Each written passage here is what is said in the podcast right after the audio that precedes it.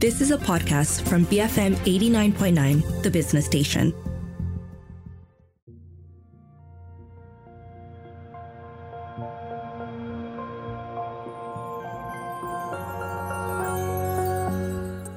BFM 89.9, the business station. My name is Rich Bradbury. Welcome to Tech Talk this morning. It's estimated that Asia's digital payments sector is on track to exceed $1 trillion in annual revenue within the next two years.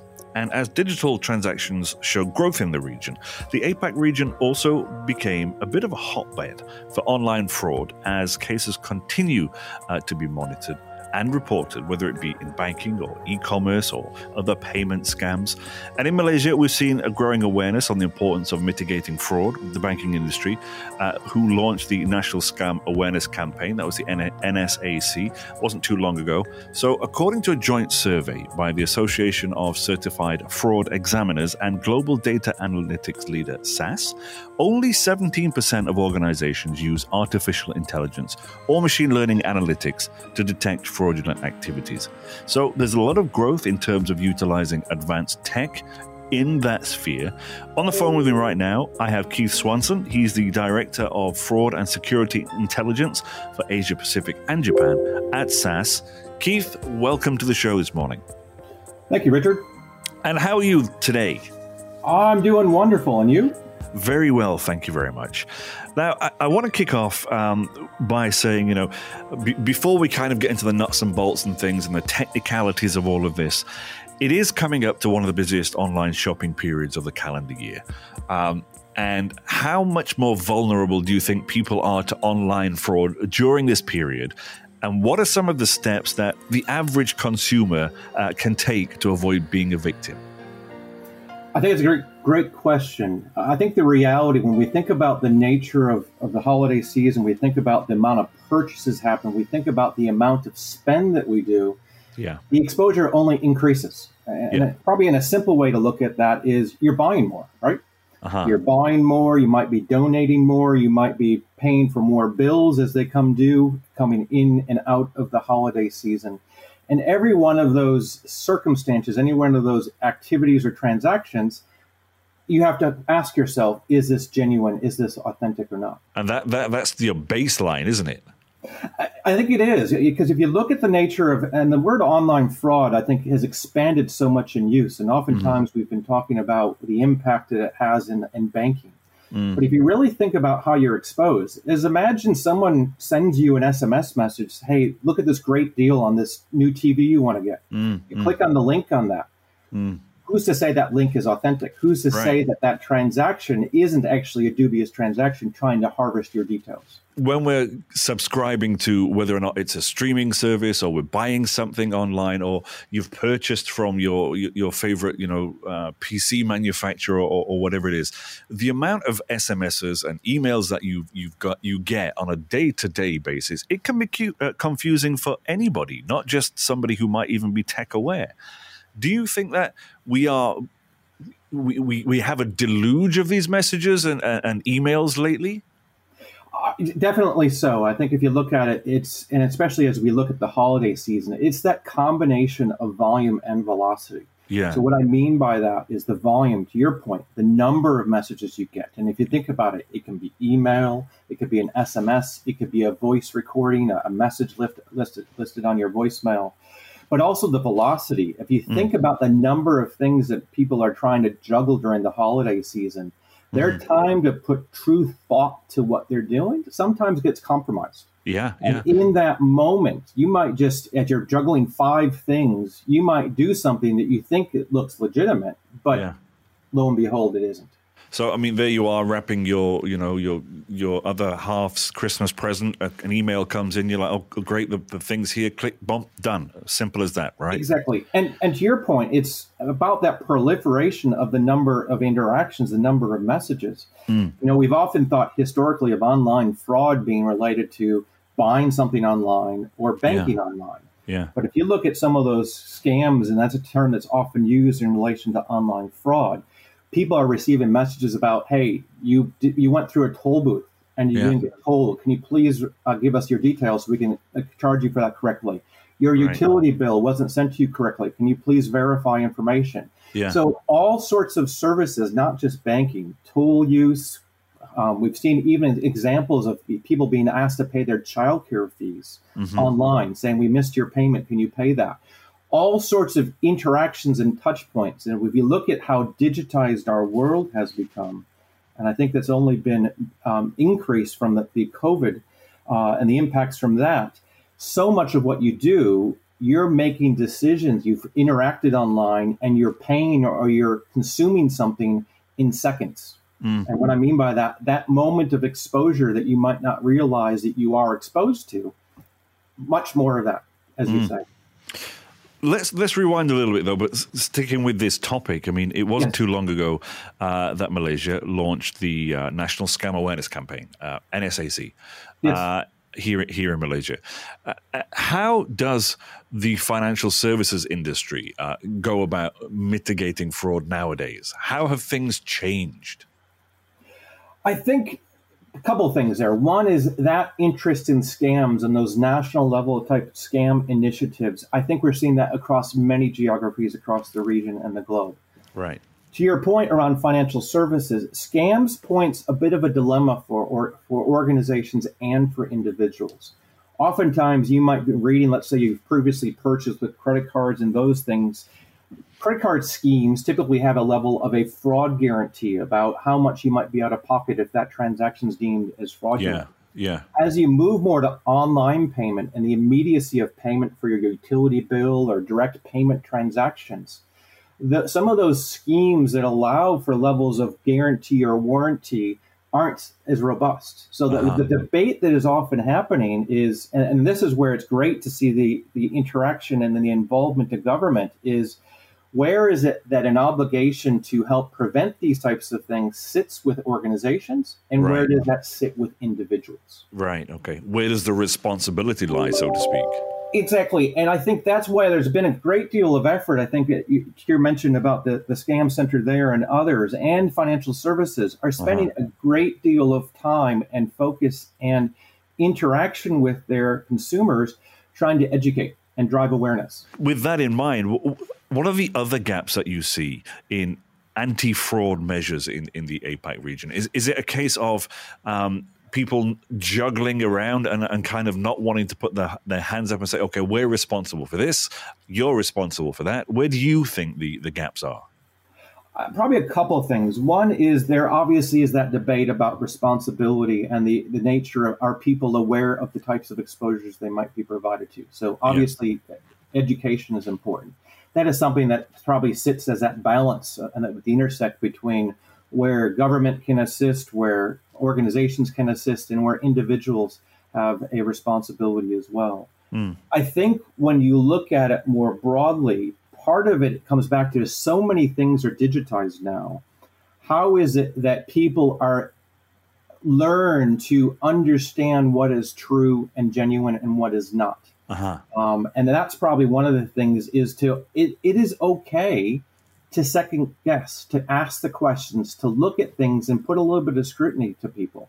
Right. You look at some of the interactions. I mean, there are, uh, your your, your um, listeners might be used to the term spoofing as well. As I Yeah. might get a call from a bank, it shows it as a bank's phone number, but it isn't Yeah. the bank, yeah. right?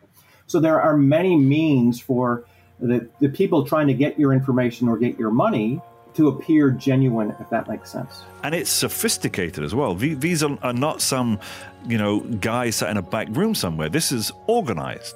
Exactly. This is business. For Yeah. many of these syndicates, for many of the compromises that we see across the region, it is business and individuals competing against business, right? Mhm. Just the nature of their business and how they make their profit, so to speak, is just different. I'm on the phone with Keith Swanson. He's the Director for Fraud and Security Intelligence at Asia Pacific and Japan at SAS. We're speaking about how it, it is estimated that Asia's digital payment sector is on track to exceed $1 trillion in annual revenue within the next two years. And there's a lot of potential for fraud within that. But we're talking about how to, you can mitigate fraud and how the financial services can mitigate fraud.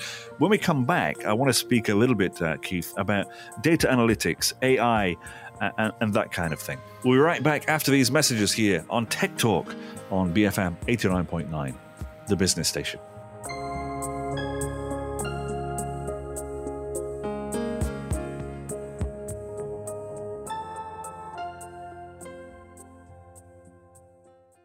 Baba from Malacca.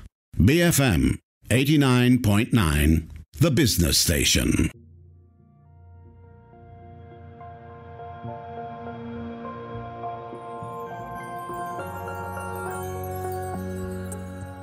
BFM 89.9, the business station. Welcome back to Tech Talk this morning. My name is Rich Bradbury. I'm on the phone with Keith Swanson, Director, Fraud and Security Intelligence, Asia Pacific and Japan over at SAS.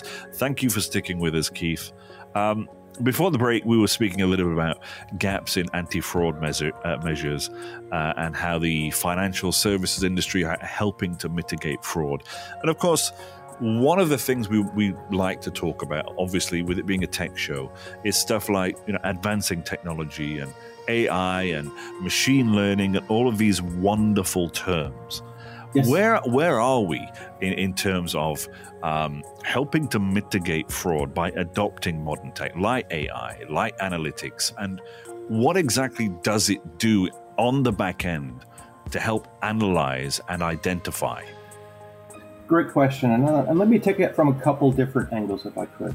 Mm. So, one is if we think about it, many organizations have means for trying to combat fraud. One of the core elements that we look at the nature of what's been driven by digitization, the nature of COVID, et cetera, the nature of transformation initiatives driven by government, et cetera, is payments. The activity of fulfilling a payment, of settling a payment, is much faster. Mm. So whether you call that faster payments in the UK, the new payments platform in Australia, Zelle in the US, whatever that might be, a variety of different names and and, and references across the globe. Yeah. The reality is, historically, in a sense, is if I was making a payment from one bank account to another, time, in a sense, was a deterrent and a detection mechanism. Right. What yeah. I mean by that is an organization because from the time of posting to settlement of the money actually moving through the payment rails you might have two to three days. Mm-hmm. Right? Mm-hmm.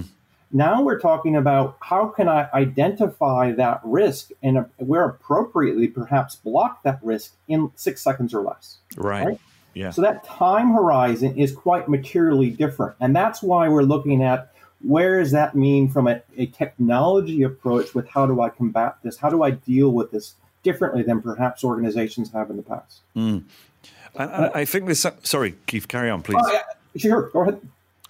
I mean, I, and I think there's something to be said because you know, as a consumer, we expect that payment to go through as well quicker. You know, we want it quick, we want it instant. You know, on the same, uh, in, in, that same field, we, we we don't want to get snagged for by anybody else. You know, we want our money to feel safe and to have gone to the right place. How do we balance that then? Because that's a complicated thing for companies well, and for I banks.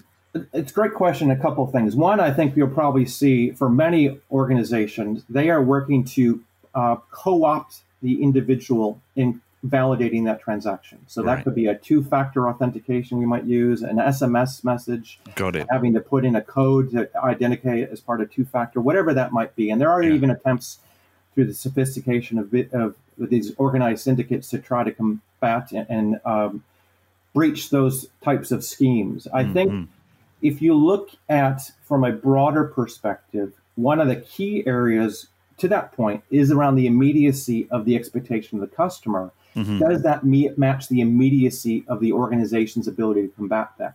Right. What I mean by that is there are still many organizations that are doing quote unquote detection versus prevention. Right. Okay. And and in that context, let me give you a couple of quick examples. So detection. Yeah uh, it could be a I see it, but because of the technology I've invested in, I might be processing 5 million payments a day, but my technology can only monitor 1 million of those. So one mm-hmm. fifth of the transactions. Mm-hmm. I might monitor, I might identify a risky transaction, but that transaction has already completed. So there's two challenges from a technology view is one, can I analyze everything? And two, am I doing it at the right speed? Mm. And I think that's where we talk with organizations that see that proliferation. They're saying, well, how can I go faster? And I'll give you examples. We have customers in region in which we're applying artificial intelligence, machine learning models, advanced techniques in which we are making decisions about yes or no in, let's say, 20 to 50 milliseconds. Mm. Right? I mean, I know this might be a redundant question, or maybe something you, you've been asked in the past, but we've seen this race towards digitalization because of the pandemic, you know, and we we've made leaps and bounds with this, for good or not. How, what are, what is the rate of, of fraud now compared to what it was pre-COVID? Are we seeing rising numbers? Were the numbers higher during a lockdown period, or are they now? Have they started to level off now that the world has gone back to relatively the new normal, so to speak? I think to give you a, whether a, a, normal or not, you see different trends in different geographies, and I think that's part of the challenge. Is because yeah. this is digitiz- digitalization also brought on and has a clear representation and clear linkage to globalization as well. Mm-hmm. Mm-hmm. And what I mean by that is the fraudsters might be in place A or place B, thousands of miles or kilometers from where you're located they're con- continually looking for common points of exposure or exposures in different geographies. Yeah. So, what I mean by that is the exposure in one country might move as a wave to another country or another country because as organizations work to combat those gaps or combat that type of fraud, those business organizations, as they are, as, as the fraudsters, are what identifying, well, what else can I take advantage of? And right. so, yeah what what that plays is to fraud moves across geographies, but fraud also moves across the different types of exposures. So, right, right. you know, we saw in the pandemic application fraud has actually went down for many of our customers, many mm-hmm. organizations, because the number of credit products where people were uh, uh procuring was down, and the reason right. for that is because people had, you know, might be because I have less income, I'm spending less because I'm not doing these things, I'm not traveling. Yeah. So we saw things like application fraud go down. We might see things like credit card fraud go up. Um, the reality, though, is we've seen a lot of the types of fraud sometimes aren't always easily measured. Mm-hmm. Sometimes you might not know if you're having an identity theft and someone has taken out a product or done something on your behalf. That trailing awareness of where that fraud happens might be three to six months or whatever that might be. Right. I mean, we I speak to a lot of kind of SMEs and MSMEs here who have only just gotten on board with digitalization, and some of them, you know, they don't even think that they are at risk of fraud in, in, in any respect right now, which which to me is a, a real scary thought. Um, what do you say to those companies who still are convinced themselves that they are not at risk?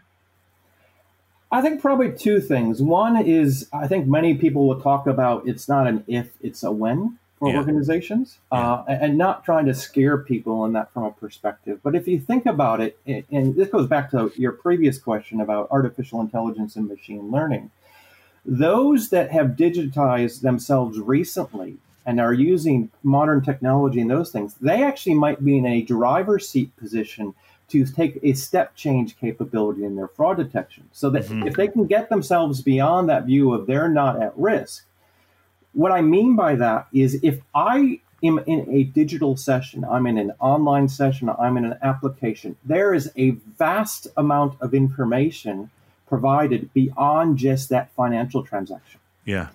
Using that information can you is where you combine that with technology to say is what is normal and abnormal what is good, what is bad. And if I can give you a quick example, you know, if I was to ask you or you know members out in your audience from a perspective yeah. for a system, and let's say a digital system trying to stop fraud, what looks more like fraud?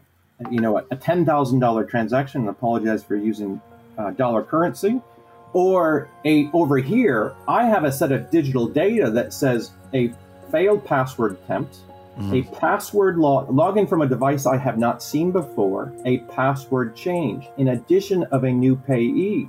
Mm-hmm. Um, a amount being processed that I haven't processed before, not normal for me. That all that rich digital data in, gives it a much better footprint and a much better view and a precursor of this is not normal behavior. Mm-hmm, mm-hmm. And when you have that beyond just a $10,000 transaction, you can then be move, much, moving much closer to that concept of prevention because you have all that rich data from your digital journey, which can inform that your organization's view is is this a genuine transaction? Is this a genuine customer? Uh, folks, I've been on the line with Keith Swanson. He's the Director, Fraud and Security Intelligence for Asia Pacific and Japan over at SAS. We've been speaking about online fraud. We've been speaking about how Asia's digital payment sector is on track to exceed $1 trillion in annual revenue within the next two years. How you and your organization might be able to mitigate fraud. And if you did miss any part of this show and you want more information, you can listen back however you would like to. I recommend you use the BFM app to listen back to the podcast. It's available in the Apple App Store or Google Play. On behalf of myself and Keith, I want to say thank you. Uh, this has been Tech Talk here on BFM 89.9, the business station.